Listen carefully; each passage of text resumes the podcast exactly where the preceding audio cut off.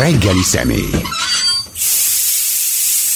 Salád Gergely, Kína szakértő, a Pázmány Péter katolikus egyetem docensa. Jó reggelt kívánok! Jó reggelt kívánok, üdvözlöm a hallgatókat! A kínai gazdaságról fogunk beszélgetni, meg hát ennek mindenféle kapcsolt világpolitikai és világgazdasági részeiről, hogy egy, csak az Egyesült Államokat említsük, de hát van itt más is persze. Kínával kapcsolatban ami hír most napvilágot lát, az egy csökkenő növekedés, tehát növekedés, de csökkenő, ezügyben nem lehet igazából igazságot tenni, én körülbelül ilyen 7%-okra bukkanok, ami kétségkívül a korábbi 10-12%-hoz mérve kevesebb, de hát azért nagyon sok ország örülne ennek. Másrészt pedig egy ilyen évek óta húzódó összeomlásnak a fenyegetése rémez az ingatlanpiac. Épp most nyitottam ki egy oldalt, ami 921-es híreket közöl, azt mondja, ismét csőd közelbe került az Evergrande nevű kínai ingatlanfejlesztő, amelyik 20-21 körül már, ha jól tudom, csődbe is ment, tehát azóta húzódik ez a dolog. Nem pici dologról van szó, mert majdnem másfél millió üresen hagyott lakást építettek fel úgy, hogy ugye a kínai rendszerben az van, hogyha én lakást akarok venni, akkor előhitelezem, a cég ebből a hitelből megépíti a lakások, és akkor odaadja nekem, e, és ő természetesen ezen nyer. A másik, ami ezzel kapcsolatos, az a kínai bankrendszer, ami nyilvánvalóan hitelezi ezeket az ingatlanfejlesztő cégeket, és hát ha nem kapja meg a pénzét, akkor a csőd hullám rá is kiterjed. Szóval mekkora baj? Válság nincsen. Én az első ilyen szakkönyvet Kínáról talán 1992-ben vagy 3-ban olvastam. Ez arról szólt, hogy Kína hamarosan össze fog omlani, mert a, nem tudom, a gazdasági növekedés az tarthatatlan, meg a környezeti problémák, meg a politikai elnyomás, meg egyebek. Ez ugye 30 éve eh, volt már, akkor olvastam ezt a könyvet, azóta gyakorlatilag két hetente jelenik meg könyv, meg naponta jelenik meg tíz cikk arról, hogy most már aztán tényleg ki fog pukkanni a nagy kínai gazdasági lufi, meg összeomlik az agyaglábon álló kolosszus, és hát eddig ez még nem történt meg. Ez persze nem azt jelenti, hogy soha nem is fog megtörténni, és akkor majd, nem tudom, aki megjósolta valamikor, ez lehet, hogy örülni fog, hogy nem tudom, 30 év késésebben jött a jóslata, de egyelőre ilyen igazi válságjelenségek nincsenek, tehát ezek a katasztrofálisnak tartott GDP adatok, ezek, a, ezek azt jelentik, hogy mondjuk a másik negyedében 6,8%-kal növekedett a kínai GDP az előző év hasonló időszakához képest. Ez azért, azért alacsony, mert az előző év az nagyon alacsony növekedés produkálta, vagy pont, pont ez a negyed év a Covid lezárások miatt. Tehát ez nem, nem sok, de hogy összességében idénre a kormány hivatalosan 5% körüli gazdasági növekedést tervez, különböző elemző intézetek különböző prognózisokat adnak, a legrosszabb prognózis, a legszkeptikusabb az 4,5%-os GDP növekedés. Ez azért, nem, ez azért messze van a válságtól. Problémák bőven vannak, az Evergrande meg a többi ingatlan fejlesztőnek a probléma halmaz az, az egy olyan béka, ami egy, amit előbb-utóbb le kell nyelni a kínai gazdaságnak, és ez egy elég nagy béka, tehát lehet, hogy nem fog megakadni a torkukon, de el sem csongnak rajta. Mekkora adósságállomány? Hát a cég, ha jól emlékszem, az összadóság állománya az valami 300 milliárd Igen. amerikai dollár, ez egy magyar GDP-nek talán a kétszerese, szóval nem egy, nem egy kicsi, de egyébként a kínai gazdaság az elég nagy, tehát egy, egy magyar GDP kétszeresét kitevő adósságállományt, ami nem biztos, hogy mind rossz hitel, azt, azt azért tud kezelni, illetve ugye egészen máshogy működik a kínai gazdaság, mint a ahogy azt mi nyugaton megszoktunk. Ugye a mi közgazdaságtanunk, meg mindenféle társadalomtudományunk az egy 19-20. században jött létre a nyugat-európai, észak-amerikai viszonyokra. Ezeket a fogalmakat, hogy kapitalizmus, meg GDP, meg fogyasztás, meg ezeket magunkra találtuk ki. Ezeknek nyilván vannak valami, tehát nyilván ezek Kínában is, meg más civilizációkban is valamennyire használhatók, de azért nem olyan fogalmak, meg nem olyan törvényszerűségek, mint mondjuk a fizikának a törvényszerűsége. Mert a, a golyó, hogyha lejtem, Kínában is ugyanúgy lefele esik, mint Magyarországon, viszont egy GDP növekedés az lehet, hogy más jelent Kínában, mint Magyarországon vagy Amerikában. Tehát itt azért óvatosan kell elemezni ezeket az adatokat. És ehhez ezzel kapcsolatos híresztelések, hogy a kínai bankrendszer ott is a beomlást jósolják. Azt olvastam az egyik logban, hogy tulajdonképpen azt várják, hogy egy ilyen Lehman Brothers 2008-as beomlás várható. Hogy melyik kínai bankban, azt nem tudom persze.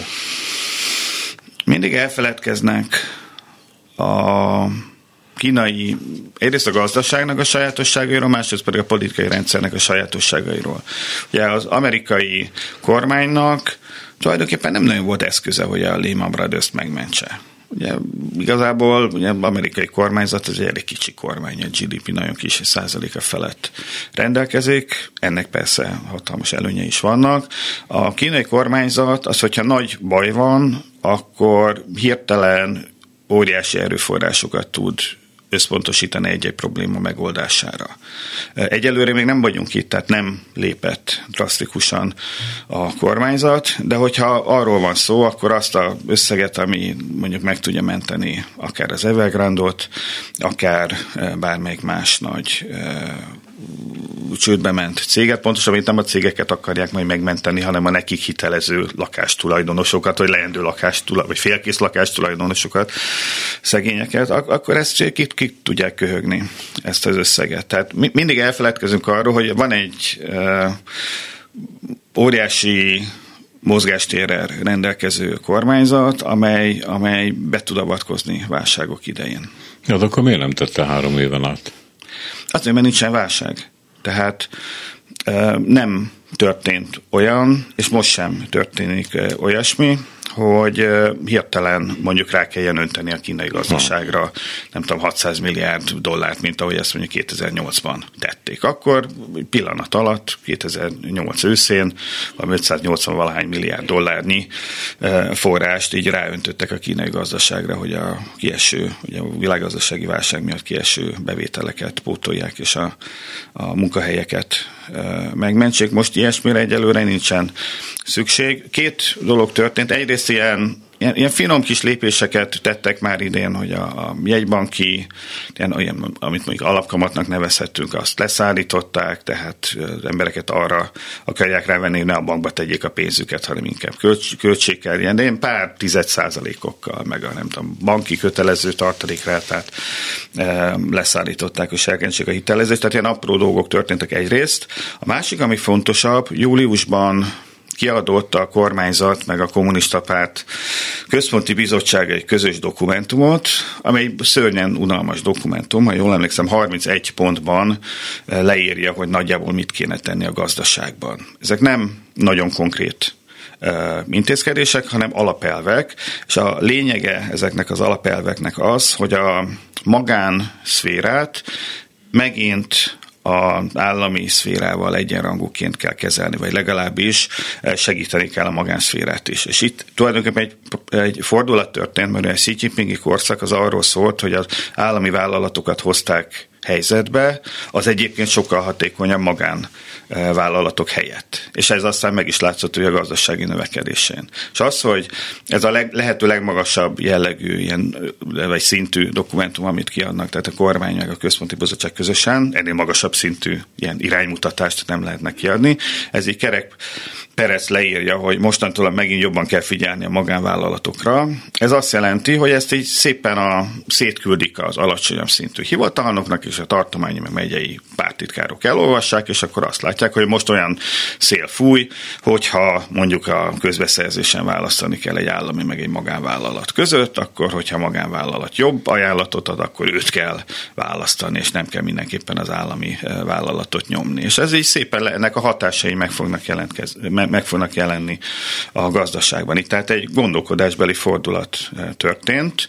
Aztán, hogy ez meddig fog tartani, azt nem tudhatjuk, meg hogy mennyire bízik a magánszféra azok után, amit az elmúlt tíz évben elszenvedett a kínai államban. Az, az, az is eh, kérdéses, de valószínűleg, hogy ennek azért lesz hatása. És, és ne, annélkül, hogy ilyen különösebb rasszikus intézkedés kellett volna hozni. Ez egyetlen egy ember periódusában történt meg, tehát jött Xi elkezdett erősíteni, központosítani az állam elkezdett mindenbe beleszólni, vagy éppen a párt, ami ugyanaz, és akkor most hirtelen rájöttek, hogy baj van, és hogy csinált egy fordulatot? Hát ezt nyilván a kínák nem így kommunikálják, de hogyha de mi most nem vagyunk kínaiak. Igen, nem, nem vagyunk kínaiak, még nem vagyunk. Uh, igen, ilyesmi történt. Én nem hegyezném ki Xi Jinping személyére, én azt gondolom, hogy amikor Xi Jinpinget kiválasztották, akkor a, a kínai kommunista párt kollektíven hozott egy döntést, a vezetés, az elitje, hogy vissza kell építeni a pártnak a hatalmát, mert túlságosan szétszaladtak a lovak így a liberális aranykorban, így a 90-es meg a 2000-es években, amikor nagyon visszahúzódott az állam, és elszemtelenedtek a helyi kiskirályok, meg oligarchák, meg milliárdosok, meg egyebek. Tehát az elmúlt tíz évben én azt gondolom, ez a pártnak egy kollektív döntése volt az, hogy vissza kell erősíteni a pártot, meg az állami szektort, és hát ez úgy tűnik, hogy nem jött be, vagy legalábbis bizonyos elemei nem jöttek be, úgyhogy most ezen a területen hát gazdaságnak a területén úgy tűnik, hogy megint nagyobb terepet adnak, vagy megint nagyobb teret adnak a magánvállalatoknak. És a harmadik, vagy negyedik, vagy nem tudom, hanyadik hír, az, hogy nagyon erősen csökken a Kínába irányuló tőkekivitel. És hát ez egy komoly probléma egyébként, mert ugye mm, mm, tudom, hogy vannak amerikai vállalatok, amelyek vonulnak ki, de hát mondjuk az európaiak, főleg a németek nem nagyon akarnak, és ha mondjuk egy BMW elfordul Kínától, és azt mondja, hogy hát itt van ez a Inflation Act, vagy hogy hívják, amit most a Bidenék elfogadtak, ami rengeteg támogatásra jár, hát akkor ott fogok most 4 milliárd dollárt beruházni, és nem Kínában. Mert ez nekem jobb lesz. Szóval ez mekkora gondot jelent Pekingnek? Ezt majd hosszú távon fogjuk látni, azért nem állt meg a, a tőke Kínában, és Kínában, és most már ennek olyan óriási jelentősége nem volt. Tehát nyilván a 80-as, 90-es években hát Kína úgy függött a külföldi tőkétől, mint egy heroinista a, a herointól, de de hát azért az elmúlt egy-két évtizedben már bőven van elég tőke otthon is. Természetesen ugye örömmel várják a külföldi befektetőket is, e, főleg idén óta, mert a Covid alatt tehát nem lehetett Kínába utazni, tehát nyilván leálltak a mindenféle befektetések is. Meghirdették ugye a Davoszi fórum óta, januári Davoszi fórum óta azzal tornéznak a kínai politikusok, hogy tessék jönni, befektetni hozzánk. Még nem nagyon pörgött fel a befektetés, de hát tulajdonképpen ez fél éve tart ez a kampány, három évnyi totális Covid lezárás után, úgyhogy nem, nem tudhatjuk, hogy ez mennyire hosszú távú. Nyilván a politikai szándék az a nyugati, elsősorban az amerikai vezetők részéről az, hogy nem nagyon menjünk oda. A kérdés az igazából az, hogy a Kínának van nagyobb szüksége a BMW-re, vagy a BMW-nek Kínára. Most én BMW adatot pont nem tudok, Volkswagen csoportról tudok egy adatot. Kínában évente 2 millió 400 ezer járművet ad a Volkswagen csoport, észak-amerikai piacon 600 ezret. Innentől fogva kinek kell jobban a másik Kínának, a Volkswagen vagy Volkswagennek Kína. Tehát tehát nem olyan egyszerű kérdés. Ezek az ilyen kivonulások, szankciók, embargók, nem fektettek be, nem megyek oda, nem adok el, stb. Ezek egy ilyen interdependens világban, ahol tényleg mindenki függ mindenkitől, ezek, ezek már nem működnek úgy, mint mondjuk, nem tudom, 30 évvel ezelőtt, vagy, vagy mint egy olyan nem integrált gazdaság elején, mint mondjuk Irán. Igen, a tény, hogy mindezzel kapcsolatban, amit most itt felsoroltam, ami hír megjelent, a híreket összefoglaló anyagnak a végén az van, hogy de Kína van elég elzárkózó és van elég nagy ahhoz, hogy ezek a fertőzések, amikről beszéltünk, ingatlanpiac, banki szektor, ezek ne lépjék át a kínai határt. Tehát hogy tulajdonképpen a világgazdaság mintha védve lenne ezektől, pedig hát a legnagyobb ijedelem ugye az, mikor a világ második legnagyobb gazdasági hatalma valamiben meginog, hogy hogy befolyásolja a világkereskedelmet, a globalizmust, hát ha még beszélhetünk globális, globális változásokról, mert most éppen az ellentetje történik. Én azt gondolom, hogy nincs védve a világ a kínai gazdasági hatásoktól. Olyan mélyen integrálódott Kína a világgazdaságba, ellátási láncokba, egyebekbe, hogy hát ugye ilyen közhelyesen szokták mondani, hogyha Kína köhög egyet, az egész világ megfázik. Ez megérezzük. Tehát idén a Világbank az egész globális növekedés azt hiszem 35%-át Kínától várta. És nyilván a globális növekedés az ugye kell a, a, a többi gazdaságot is pörgeti, hogyha a, úgy általában nő a világgazdaság. Hogyha ez a növekedés nem valósul meg, vagy kevesebb lesz a vártnál, ez bizony mindannyian meg fogjuk érezni. Mindezek következtében gyakorlatilag, ha nem nevezhetjük válságnak azt, amit történik, akkor egy törvényszerű lassulásnak, mert ugye ezt korábban mondták, hogy volt egy, egy olyan periódus a Kínának, amikor nagyon kilőtt. És előtte hosszú kumuláció volt a tudás, a tapasztalat, vagy az ellopott nyugati technológiáknak a lemásolása, átgondolása. Tehát hosszú-hosszú évtizedeken keresztül ment a dolog, aztán volt egy robbanás. Sokan ezt szokták hasonlítani a japán modellhez is, ugye, aki, amelyik a 60-as években tört be a világpiacra. És aztán legalább 20 évig ott is maradt nagyon keményen. De hogy egy idő után ennek a boomnak vége van. Ennek a boomnak a lassulását látjuk? Itt két dolog zajlik egyszerre. Van egy természetes lassulás. Ez a lassulás ez már a 2010-es évek eleje óta tart, és egyáltalán nem tragikus. Tehát ugye Kína 78-ban, amikor Deng Xiaopingék meghirdették a reform nyitást, lényegében a nulláról indult. Nyilván nem a nulláról, de mondjuk a világ GDP-nek a 2-3 százalékát adta, és az egyfőre jutott GDP-ben Ruandával volt egy szinten.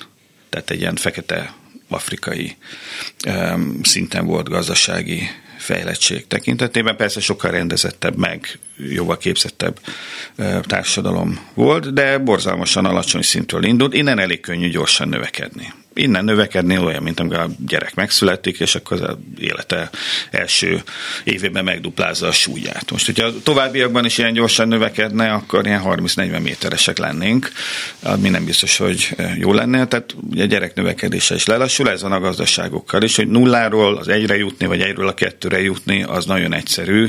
20-ról a 21-re jutni, az már sokkal kinkeservesebb. Tehát ez a világ legtermészetesebb folyamata. Ez történt a nyugati országokban is, ez történt Japánban, Koreában, igazából Tajvanon is. Tehát az összes ma fejlett országnál is, hogy volt, volt nekik egy nagyon gyors növekedési szakaszuk, aztán így szép lassan a növekedési görbe az ellaposodott, és beállt egy ilyen néhány százalékos szintre, vagy esetleg megállt, mint Japán esetében. Úgyhogy ez egy, ez egy teljesen természetes folyamat, tehát van egy ilyen strukturális változás. Itt azért Kínának még bőven vannak tartalékai, tehát még nincsen ott, mint Japán volt 1990-ben, hogy megállt a növekedés, hát még mindig 5%-kal tud növekedni óriási tartalékai vannak még a növekedésre Kínának. A, a másik folyamat, ami zajlik, azok pedig az ilyen pillanatnyi hatások, tehát a COVID okozta problémák, egy bizalmi válság, hogy a társadalom nem mer fogyasztani, inkább felhalmoz, meg ki tudja, mi lesz. A technológiai blokkád, amivel Amerika sújtja Kínát, azok a hát, ilyen ellátási láncokban felmerülő problémák, amik ugye nehezítik a kínai vállalatoknak a dolgát, háború, bizonytalan nemzetközi helyzet, tulajdonképpen új hidegháborús helyzet fele evickélünk, a politikának a megváltozása, ami sokkal inkább biztonság, mint gazdaság fókuszú. Tehát vannak ilyen mondjuk ilyen rövid távú hatások is. Amikor azt mondta, hogy nagy tartalékok vannak, akkor ez valami olyasmiről szól, mint amit az evergrande kapcsolatban, ezzel a nagy ingatlanfejlesztő céggel kapcsolatban lehetett olvasni, hogy a problémája az volt, hogy ahol fejlesztett, ott a kereslet már kicsi volt, és ahol nagy volt a kereslet, ott valamilyen oknál fogva, tudom, pénzügyi viszonyok, vagy területi viszonyok miatt nem igen ruházott be. És hát sokat lehetett annak idején hallani, meg hát az ember eljutott Kínába, akkor láthatta, hogy az ország tengerparti területei voltak a kiemelt gazdasági övezetek, itt volt a legnagyobb a, a fejlődés, és tulajdonképpen az ország hatalmas belső területei maradtak intaktak ebben. Hát annyiban vettek részt a dologban, hogy áradt a munkaerő keletre, és akkor földúzott a lakosság. Peking, Shanghai, vagy éppen Kanton délen.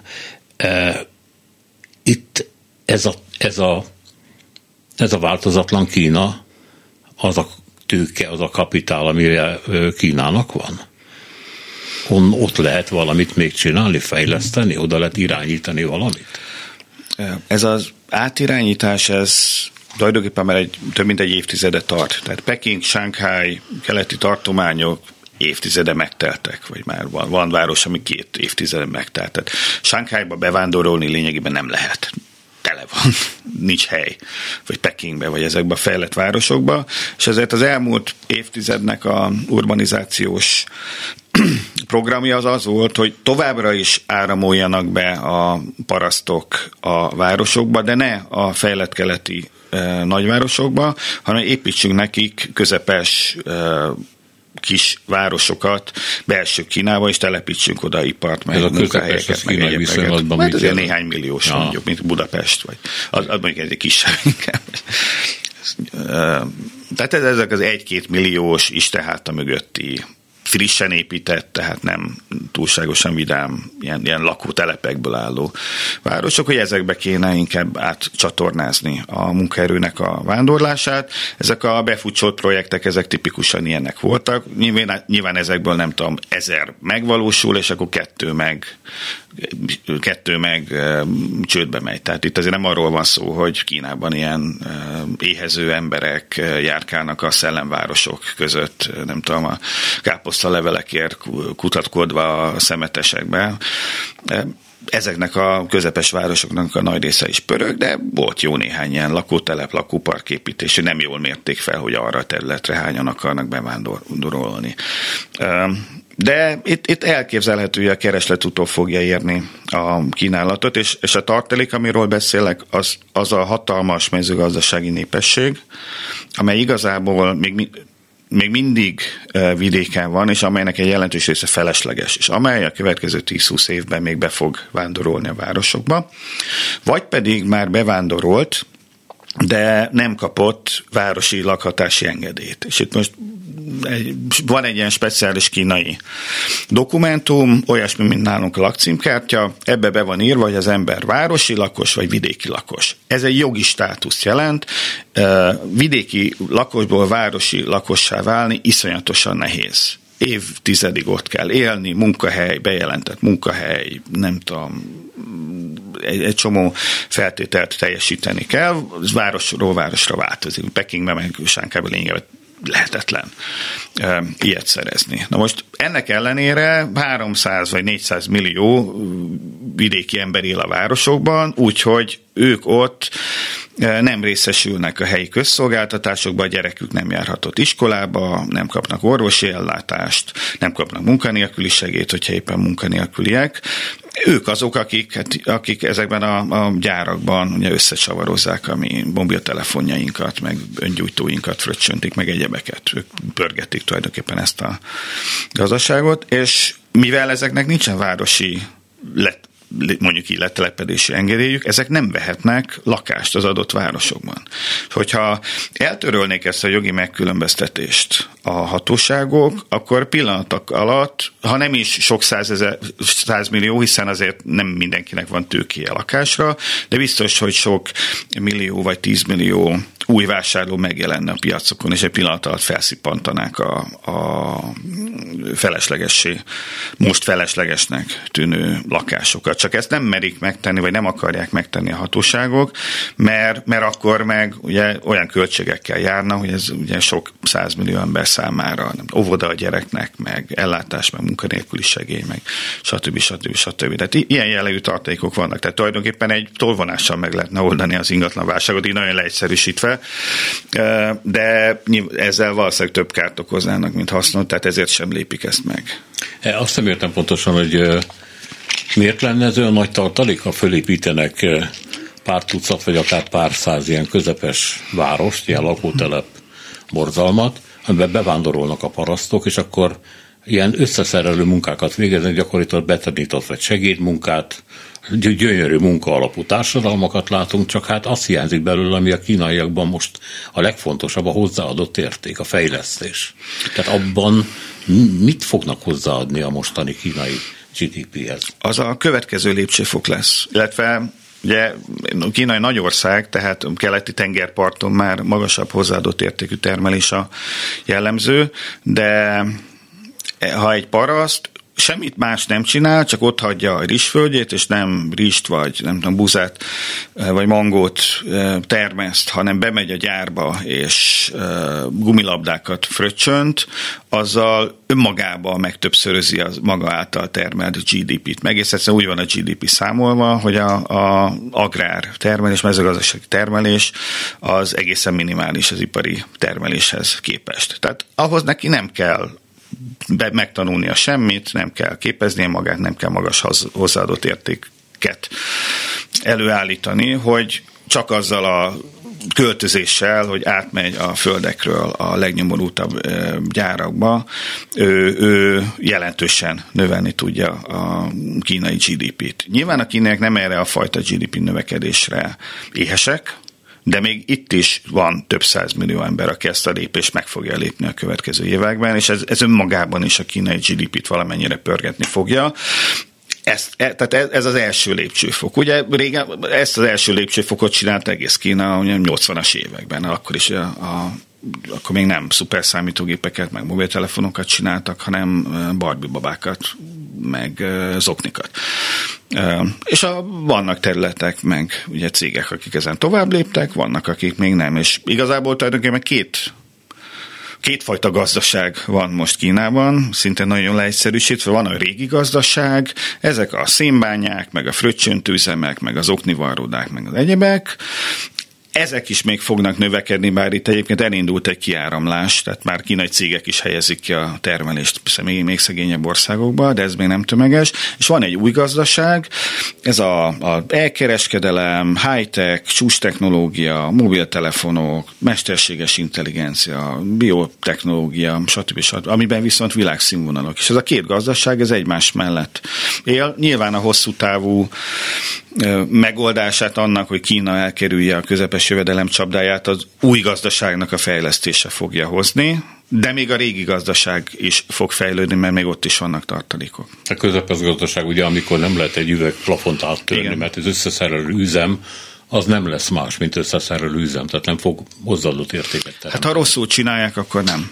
Ugye ez azért bonyolultabb a dolognál, mert olyan nem nagyon volt még, hogy a, a földekből egyből a, a kutatásfejlesztési központokba kerültek az emberek kutatónak, meg mérnöknek, meg fejlesztő mérnöknek, tehát ezért általában az országok azt a pályát szokták bejárni, hogy először összeszerelőzem vagyunk, ott ellesünk némi technológiát, ebbe a kínaiak ugye nagyon ügyesek, a tehetségesebb munkások fölküzdik magukat menedzsernek, saját céget alapítanak, ott egy picit hozzátesznek a eltanult technológiához, befektetnek kutatásfejlesztésbe, és akkor így, így azért lehet lépegetni előre a, a, az értékláncon. Ez évtizedekbe telik, de, de kell az első lépés az összeszerelőzem. Igen, csak az ember arra is gondol, hogy amikor hallja, hogy hát mennyi kínai egyetem van egyébként, egész magas színvonalúak, tehát a világranglista elején tanyázik közülük több, és hogy milyen nehéz bekerülni és ha egyszer nem sikerül, akkor tulajdonképpen ez valamiképpen állítólag magyarázza a kirajzást a világba, mert előfordulott egy, még egy, egy Columbia Egyetemre is könnyebben bekerül valaki, mint egy nem tudom milyen Peking Egyetemre, vagy akár futára. Igen, és hát itt csak egy kérdés van, pénzkérdés, hogy mennyire középosztálybeli a szülő, mennyire tudja ezt megengedni magának. Tehát írtozatos mennyiségű értelmiségét, úgy értem, hogy fejlesztőmérnököt, stb. stb. termel ez az ország, és akkor lehet, hogy az ember arra gondol, hogy hát biztos, hogy kitelepülnek, vagy visszatelepülnek keletről Közép-Kínába mindenféle fejlesztő üzemek, és akkor ott elkezdődik egymás mellett a kőbalta korszaka, meg az űrtechnika korszaka.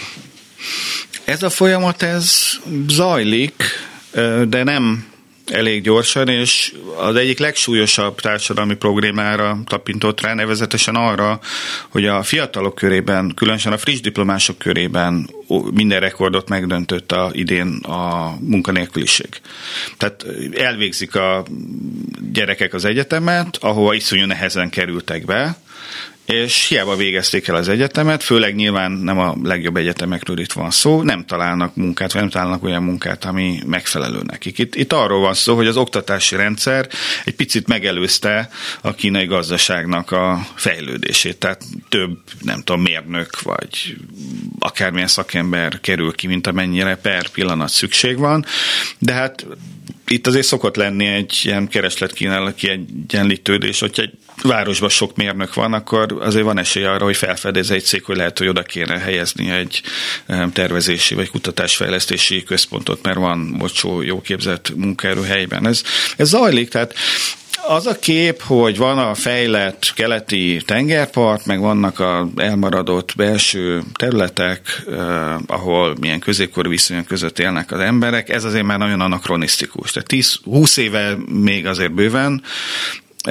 igaz volt, most is vannak azért nagyon szegény területek, de egy ilyen belső kínai, közepes vagy nagy város, az egy fejlett területnek mondható, vagy nyilván nem olyan fejlett, mint Shanghai, de ott azért jár a metró, lehet mobiltelefonnal fizetni, kész működnek a, nem tudom, a szolgáltatások, tehát ott, ott azért egy, egy, egy jó középosztálybéli életszínvonal már megteremthető, nem tudom, ezer kilométerrel a tengerparttól beljebb is. Én kétszer jártam Kínába, először talán 97-ben vagy 98-ban, aztán 2007-ben 5 perccel a Pekingi olimpia előtt, és akkor büszkén mutogatták a fecskefészeknek nevezett stadion, stb. stb.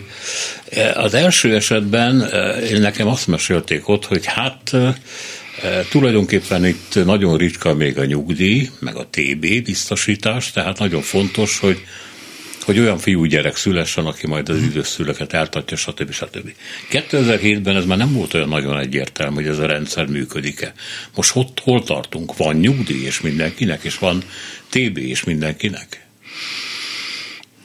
Most TB az nincs mindenkinek, tehát a egészségügy nagy része az fizetős. Vannak, lehet kötni a magánbiztosításokat, állami cégek alkalmazottainak, hivatalnokainak van egy külön biztosítási mm, rendszer, de például a vidéki lakosságnak a nagy része az semmiféle ilyen egészségbiztosítással nem rendelkezik. A nyugdíjrendszer az egy óriási probléma, mert valóban hagyományosan nem volt, kellettek a fiúgyerekek, hogy eltartsák az idősebbeket, viszont ugye a 80-as évek óta így a születésszabályzási politika, meg egyebek miatt nem születnek már meg azok a gyerekek, tehát valamit ezzel kell kezdeni, úgyhogy gőzerővel építik ki a nyugdíjrendszert. Most már lényegében azért mindenki kap valamennyi nyugdíjat, a probléma az az, hogy főleg megint csak a vidéki területeken ez azért nem elengedő a, a, ahhoz, hogy meg is éljenek az idősek, tehát a jövedelmük egy része a nyugdíj, más része pedig a családtagoktól jön. Hát ez nem lesz egy gyors folyamat, úgy tűnik. E, a gazdasági fejlettség mellett e, e, egy, megint egy kínai hír, ami állítólag megrengette a amerikai tábornokok pozícióját, vagy, vagy legalábbis a szívét, megijedtek, kvázi hogy Kína föltalált egy olyan lézerfegyvert, amit ugye folyamatosan lehet használni, mert általában a túlmelegedés miatt ezek a fegyverek pár másodpercig használhatók, és utána hosszasan kell üteni. Legalábbis az eddigi, eddigi amerikai tudás és fejlesztések szerint, na, a kínaiak ezen túlléptek. És hát most elindult egy ilyen sopánkodás az amerikai katonai sajtóban, hogy le vagyunk maradva, és végünk van. Úgy, hogy van. A, a, a katonai technológia tekintetében ez jogos? Hát az amerikai tábornokok azok mindig panaszkodnak. Ugye ők abban érdekeltek, hogy a katonai költségvetés az folyamatosan növekedjen, hiszen az az ő pozícióikat, meg bevételeiket, meg egyebeket erősödnek, úgyhogy én még sose hallottam amerikai tábornokot azt mondani, hogy hát nem kell nekünk semmiféle fejlesztés, mert úgyis milyen a világ legerősebb hadserege. Hát az a világ csendőrének ugye az pénzbe kerül, hogy ezt be, be, be teljesítse. Szóval az amerikai tábornokok hajlamosak minden kínai fejlesztésre azt mondani, hogy na most erre nekünk mindenképpen válaszolni kell. Én azt gondolom, hogy hosszú távon jogos. Tehát a Kínában azért olyan tudás halmozódott fel, olyan technológiai tudás, katonai technológiai tudás is, amely bizonyos területeken már vetekszik az amerikaival, ezt a konkrét lézerfegyvert nem ismerem, meg nem is értek a fegyverekhez, de azért... Tekintse csak egy példát. Ugye a kínaiak is játszanak ezzel, hogy időnként így bejelentenek valamit. Ugye a fegyverek nem, nem mindig az a probléma, hogy nincsen feltalálva, hanem az a probléma, hogy sorozatban, nagy mennyiségben nem lehet ezeket gyártani. Hát oroszoknak is remek tankjaik Ajja, vannak, persze, csak éppen... Putin hány, mennyit jelentett? Rengeteg armatáj, vagy ugye vannak, az armata az tényleg egy nagyon jó tank. Hát csak, csak van belőle három. Igen, kiderült, hogy a díszszemlén... Ha nem a le, de hát ha nem a leállt az egyik, persze. Szóval nem tudom, ezzel a lézerfegyverrel, vagy, egy, vagy a hasonló bejelentésekkel mi a helyzet, de azért a kínaiaknak a flottájukat óriási mértékben fejlesztik, ugye egyre több a repülőgép hordozójuk, most már azt hiszem, hogy három van vízre bocsájtva, és építik a negyediket, néhány évtizede belül mondjuk repülők, hordozók számába utolérik Amerikát, van lopakodó vadászgépük, egy csomó, csomó és, és hát nyilván a, ugye nagyon fontos frontvonal a kiber háború területén ott meg a kínaiak valószínűleg nincsenek elmaradva az amerikaiaktól. Ezért összességében én azt mondom, hogy per pillanat Amerika még jóval erősebb katonailag. Nem én mondanám azt, hanem az elemzők, azt, akik értnek hozzá, azt mondják, hogy összességében jóval erősebb Amerika, mint Kínát. Gondoljuk abba, hogy amerikai hadihajók járőröznek mindenhol a, a világon. Most kínai hadihajókat viszonylag ritkán szoktunk látni, nem tudom, La Manche csatornába, vagy a Gibraltári szorosba. Végül, hogy, hogy áll a két nagy hatalom ezzel a szankciós, vagy pontosabban tabusító, tiltogató, adóemelő, és a többi egymás kiszorítására törekvő politikával, amit Trump kezdett el, és hát Biden lelkesen folytatta, tehát itt szó nincs különösebb változásról, mint hogy más esetben sem, mondjuk a európai barátokkal és testvérekkel kapcsolatban, ahol Trump ugye mindenféle alumíniumipari, meg élelmiszeripari behozatalokra óriási vámot vetett ki, ezeket a demokraták nem bolygatják. De itt van ez a óriási inflációs törvénynek nevezett legkevésbé az inflációról szóló törvény, amely írtozatos mennyiségű pénzt akar önteni Amerikára tíz év alatt. És többek között olyan fejlesztések vannak benne, főleg ilyen zöld energiával kapcsolatban, hogy mondjuk, ha elektromos kocsit vesz valaki majd, akkor 5600 dolláros visszatérítés kap, amivel hát a legolcsóbban működő kínai autógyár se tud majd versenyezni. És hát lehetséges, hogy Kína sok tekintetben vissza fog szorulni az amerikai piacról, ha ez megvalósul. És akkor hát az amerikai gazdasági pozíciók erősödnek. Ez persze csak egy terv. Mennyi a realitásra? Hát az amerikaiak is jók abban, hogy ilyen nagy terveket jelentenek be. Aztán kiderül, hogy tulajdonképpen az a pénz, amit így ígérgetnek, az így nem létezik. Tehát azt ugye meg kéne valakinek termelni, vagy legalább ki kéne nyomtatni, vagy pedig ö, azt, azt várják, hogy majd ezt a pénzt így a magánszféra fogja. Általában hogy a, a magánszférára szoktak építeni az ilyen ö, kezdeményezések. Ö, az biztos, hogy az amerikai elit az elmúlt mondjuk, mondjuk nagyjából ilyen 2015-16 körül sokkolódott. Akkor jöttek rá, hogy Kína tényleg veszélyt jelent. Egész addig azt gondolták, hogy Kína az olyan lesz, mint egy ilyen túlméretes Japán, hogy így gazdaságilag nagy, de szépen így beilleszkedik az Amerika dominálta világrendbe. És nem lesz... Emlékezzünk rá, hogy Kornai János a HVG-ben kért bocsánatot azért, mert nem ő is föltételezte és segítette Kínát a tanácsaival, hogy minél fejlettebb egy ország, annál inkább demokratikus lesz, hiszen megnő a középosztály, a középosztály szabadon akar, és stb. stb. Ez a nyugati modell, de hát ebből semmi nem lett így. Ez, ez egyszer csak, ezt a The Economist-nak volt egy címlapja, hogy hogyan értettük félre Kínát, ha jól emlékszem, 14 vagy 15 vagy 16-ba. Ez nagyon jól jellemezte a korszelemet, ebbe illeszkedett a kicsit megkésve a Kornai Jánosnak a úgymond bocsánatkérése, hogy egyszer csak rájöttek, hogy ez illúzió volt. Kínából nem lesz egy túlméretes Japán, Kínából nem lesz egy liberális demokrácia, belátható időn belül Kína egy kőkemény kihívója az amerikai dominanciának. Bizonyos területeken már most fenyegeti a dominanciát, ilyen mondjuk a mesterséges intelligencia, vagy bizony, mondjuk a elektromos fizetéseknek a rendszere. Egy csomó ilyen csúcs technológiai területen a kínaiak nagyon ott vannak, és olyasmi történt Amerikában, mint ami a Sputnik sok idején volt. Ugye annak idején a Sputniknak a fel, fellövés a szovjetek által is sokkolt az amerikaiakat, és akkor ráöntöttek egy csomó pénzt a kutatás fejlesztésre, abból lett aztán a holdra szállás, Apollo program, stb. stb. stb. és a nagy amerikai felvirágzás az a 60-70-es években. Most egy hasonló dolgot látunk, tehát hogy ugye akcióra reakció van, hogyha Kína elkezd kihívóként viselkedni, akkor elkezdik őt kihívóként kezelni, és próbálnak válaszolni az amerikaiak arra a kihívásra. Tehát az biztos, hogy kutatásfejlesztése több eh, forrást fognak az amerikaiak eh, meg technológiáknak a, a, a fejlesztésére, innovációra, egyebek, tehát több pénzt, energiát, stb. fognak eh, fordítani.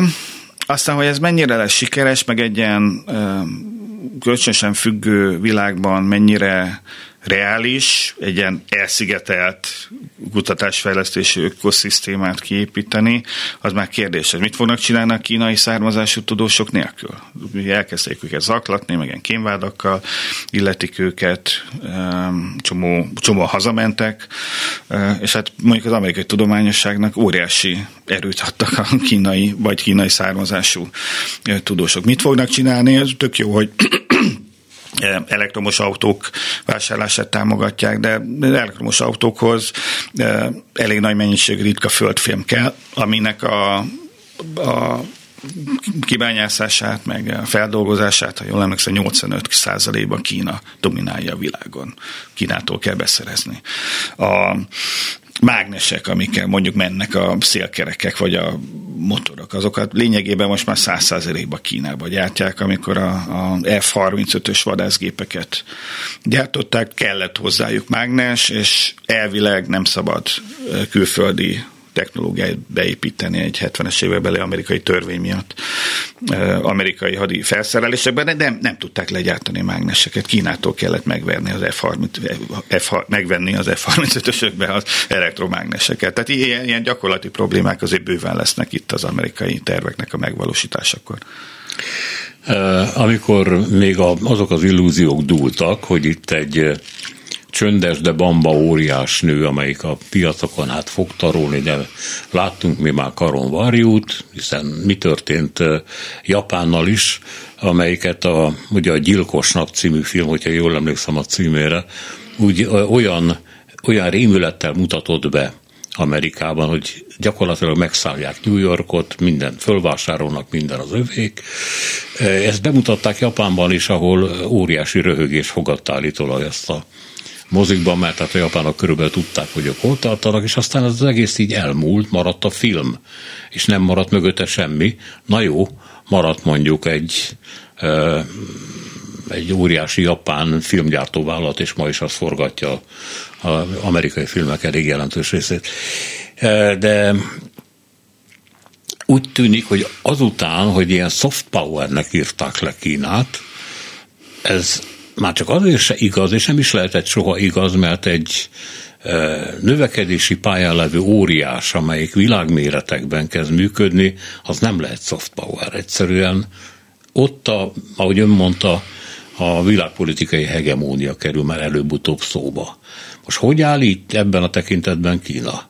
Majd a legutóbbi ilyen hírekben állandóan ilyen közvetítő szerepben tűnik fel, Szaudarábiával együtt, és akkor megpróbálnak itt-ott rendezni a világ dolgaiból valamit, tehát általában nem sikerül, de azért némi presztist össze lehet gerebézni. Hát például Irán és Szaudarábia esetében sikerült nekik igen. összehozni egy megegyezést, bár azt a, a mit hírek szerint... Lehet, igen, azt nem tudjuk még. Hát igen, meg ott a, a oroszok végezték a munka nagy részt állítólag, de ebben nem tehát erre, erre nem százszerékosan megbízható forrásom. Tehát próbál, Kína alapvetően elvesztette azt az illúzióját, hogy ő a, a nyugati hatalmak hogy őt a nyugati hatalmak egyenrangúnak fogják tartani, vagy elfogadják, hogy ő is ott van ebben a homokozóban, tehát ő most a harmadik világnak játszik leginkább. Persze Európát is ezért próbálja maga mellé édesgetni, inkább kevesebb, mint több sikerrel. Amerikát már így elengedte, és a harmadik világ felel szeretne egy ilyen szerint Pandamacinak feltűnni, aki semmi másra nem vágyik, mint hogy megsimogassák, és oda megy, és békét teremt, és fejleszt, és infrastruktúrát épít, és kibékíti a veszekedő helyieket, meg egyebeket. Tehát a harmadik világvezetője szeretne lenni, vagy, vagy, vagy köz, közülük a, a, a legkiemelkedőbb. Ugye erre aztán legkülönbözőbb ilyen intézményeket is kiépítettek. Gondoljuk a BRICS-re, ami ugye éppen a héten lesz csúcs találkozója, vagy a nem a Kína-Afrika fórum, Kína, latin-amerikai, stb. országoknak a fórum egyebek, tehát rendkívül aktív a harmadik világban, ezt innen nem is látjuk, és, és valahogy az nyilván nem bíznak a harmadik világbeli országok se Kínában. Tehát én, én nem hinném azt, hogy mondjuk egy brazil vezető, vagy egy dél-afrikai vezető, vagy akár egy orosz vezető az szeretné az amerikai függését lecserélni kínai függésre, de azt jól érzékelik, hogy Kínának a felemelkedése, nyomulása, az a közepesebb, meg kisebb országoknak is nagyon mozgásteret ad. Az elmúlt 30 évben unipoláris pillanat alatt a amerikai dominancia határozta meg a világot, amikor bárha a világon oda mentek, és lényegében mindenki úgy játszott, ahogy az amerikaiak, vagy úgy táncolt, hogy az amerikaiak fütyültek, aki nem, az úgy járt, mint Saddam Hussein, vagy a Kadhafi, vagy egyebek. Um, és ennek a világnak most vége van, és ennek úgy tűnik, hogy a harmadik világbeli kisben középhatalmak örülnek, és ezért támogatják Kínának különféle törekvéseit, nem azért, mert ők őszintén szeretik Kínát, vagy rajonganak a, a kínai modellért, hanem azért, mert kikezdi a nyugati hegemóniát Kína, és ez érdekel az országoknak, hiszen egy ilyen multipolárisabb, összetettebb, bonyolultabb világban, ahol nem egy főnök van, hanem sok kis főnök van, meg néhány közepesebb főnök, ott, ott könnyebb, ott nagyobb a mozgástere egy mondjuk egy ilyen regionális hatalomnak, mint Brazília. Hmm. De hát nem említette, hogy nem föltétlenül kezelik, vagy fogadják újongással azért a kínaiakat. Tehát az, ami a,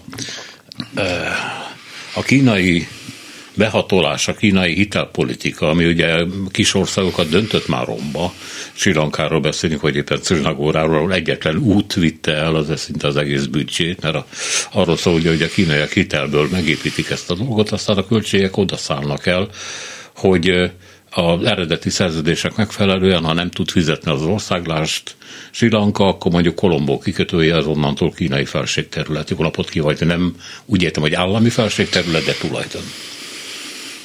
Tehát ez nem félemlíti meg országokat? Ez egy elég jól kikutatott terület, és én ezért érzem a amerikai vagy a nyugati rendszereket sokkal jobbnak, mint a kínait, mert a, a saját hazugságaikat is leleplezik. A kínaiak nem, tehát még kínai sajtóban nem jelenne meg egy elemzés arról, hogy a nem tudom, kínai politikai propaganda itt meg ott hazudott. Amerikai sajtóban ez bőven belefér meg a tudományos kutatásban is. Ezt a adósságcsapda, diplomácia, mitoszt, ezt egész konkrétan lehet tudni, hogyha jól emlékszem, 2017-ben kezdte el használni egy amerikai politikus, és aztán átvette az egész amerikai sajtó is, az egész uh, nyugati uh, sajtó is, de, de a tények azt mutatják, hogy itt volt valóban néhány bedőlt hitel, kínaiak nem rutinos hitelezők, hiszen most jelentek meg ezen a piacon, hülyeségekre adtak pénzt, korrupt helyi kormányok marhaságokra vettek fel pénzt, és aztán utána, amikor a dolog bedőlt, akkor elindult a kármentés, és kínaiak alapvetően Sri Lankán nem a kikötőt akarták, ők a hitelüket szerették volna visszakapni, aztán mégis nem Kolumbó, hanem Kambantot a kikötője, ez egy új, újonnan épített kikötő, amit egyébként kínaiak építettek, ez került 99-100 évre a kínaiaknak a hát ilyen, ilyen működtetése alá, amivel egyébként a maguk a sri lankaiak jól járnak, mert hogy működik a, működik a kikötő és munkahelyeket teremt. A kínaiak azért, más nem kínaiak ugye tudnak, más nem nagyon működik, igen. Uh, hogy mondjam, tehát ahhoz, hogy a sri lankaiak csődbe menjenek, ahhoz nem kellettek a kínaiak. A sri lankai adósságállománynak valami 95 vagy 96 százaléka az amerikai, japán, meg nemzetközi bankok felé áll föl, és maradék néhány százalék Kína fölé, felé áll föl, csak ez egy ilyen jó hogy mondjam, ilyen jó, jó, jól előadható történet volt, hogyha Kínáktól vesztek fel hitelt, akkor el, fogják vesz, el fogjátok veszíteni a hazátok szent földjét, de itt igazából arról volt szó, hogy elront, tehát hogy, hogy felelőtlen sri politikusok meg nem térülő beruházásra vettek fel hitelt. És, és volt akkor... Ugyanez volt Cernagórában, igen. Hát ugye a, a cernagórai politika se arról híres, hogy a tisztakező politikusok ilyen, ilyen svájci módra intézik az ügyeket. A kínai mohóság és ügyetlenség találkozva a helyi oligarcháknak a mohóságával, hát abból sok jó nem szokott kisülni. Hát eh, politikailag hogy néz ez ki? Tudnélik azt, hogy Kína uralni akarja, vezetni akarja, ezt ugye ki is mondta Xi Jinping, a világot, vagy a világ egy elég jelentős részét. Ha megnézzük Amerikát vagy a nyugatot, akkor a, ugye a demokrácia export az, ami egy ilyen politikai árutermék, amit el akarnak vinni, és őszinte hittel egyébként, csak persze mindig ott lenne a, a merkantil, a gazdasági érdek is, hogy ebből mi szeretnénk profitálni. Kína el akar-e adni politikai modelleket?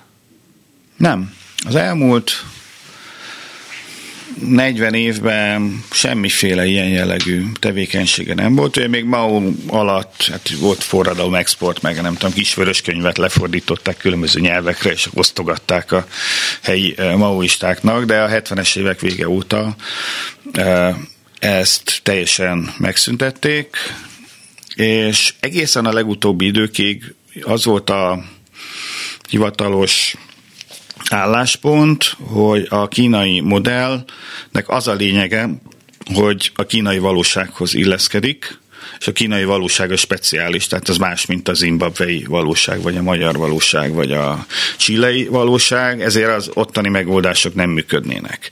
Tehát a kínaiak nem akarják, nem szólnak bele más országoknak a belügyeibe, nem akarják a saját rendszerüket exportálni, ők teljesen, ő nagyon vidáman bizniszelnek, demokratikus országokkal, kőkemény katonai diktatúrákkal, ha kell Putyinnal, ha kell a nigeri elnökkel, ha kell a, nem, a szudáni népírtókkal, ha kell az amerikaiakkal. Tehát ők, ők ezt nem, nem, tehát nincs ilyen szándékuk, hogy átalakítsák a világot, és az elmúlt egy-két évben jelent meg a kínai retorikában egyfajta válasz így a, a, a, a nyugati ideológia nyomásra. Ugye a nyugatnak van egy ideológiája, Kínának meg nem volt ideológiája, és ez mégiscsak ugye zajlik egyfajta hidegháború, ahol ideológiai fronton is valamit föl kell mutatni, és elkezdtek arról beszélni, hogy hát a kínai bölcsességet ők nagyon szívesen megosztják másokkal, hogy nagyon szívesen átadják a jó gyakorlatokat másoknak, tehát picit lazult ez a, hogy semmiféle politikai hatást nem akarunk másra gyakorolni hozzáállás, de azért alapvetően nem arról van szó, hogy a kínaiak diktatúrákat támogatnak, hanem arról van szó, hogy, hogy diktatúrák, akikkel a nyugat nem áll szóba, azok e, hajlamosabbak Kína fele fordulni, mert rá is vannak kényszerítve. Tehát még a venezuelaiakkal nem azért vannak jobbak a kínaiak, mint, nem tudom, már, mint szomszédjaikkal, mert hogy a Venezuelában nem tudom, diktatúra van, hanem egyszerűen azért, mert azokkal meg nem nagyon áll szóba más, csak a kínaiak. Köszönöm szépen, hogy itt volt velünk. Solágy Gerő, Kína szakértő, a Pázmány Péter Katolikus Egyetem docense volt a vendégünk 9 és 10 óra között. Csorba László, Balogh Kármen, Petes Vivien, Selmec János és Szénási Sándor köszöni a figyelmüket ma reggel is. Minden jót! Reggeli gyors, nem marad le semmiről.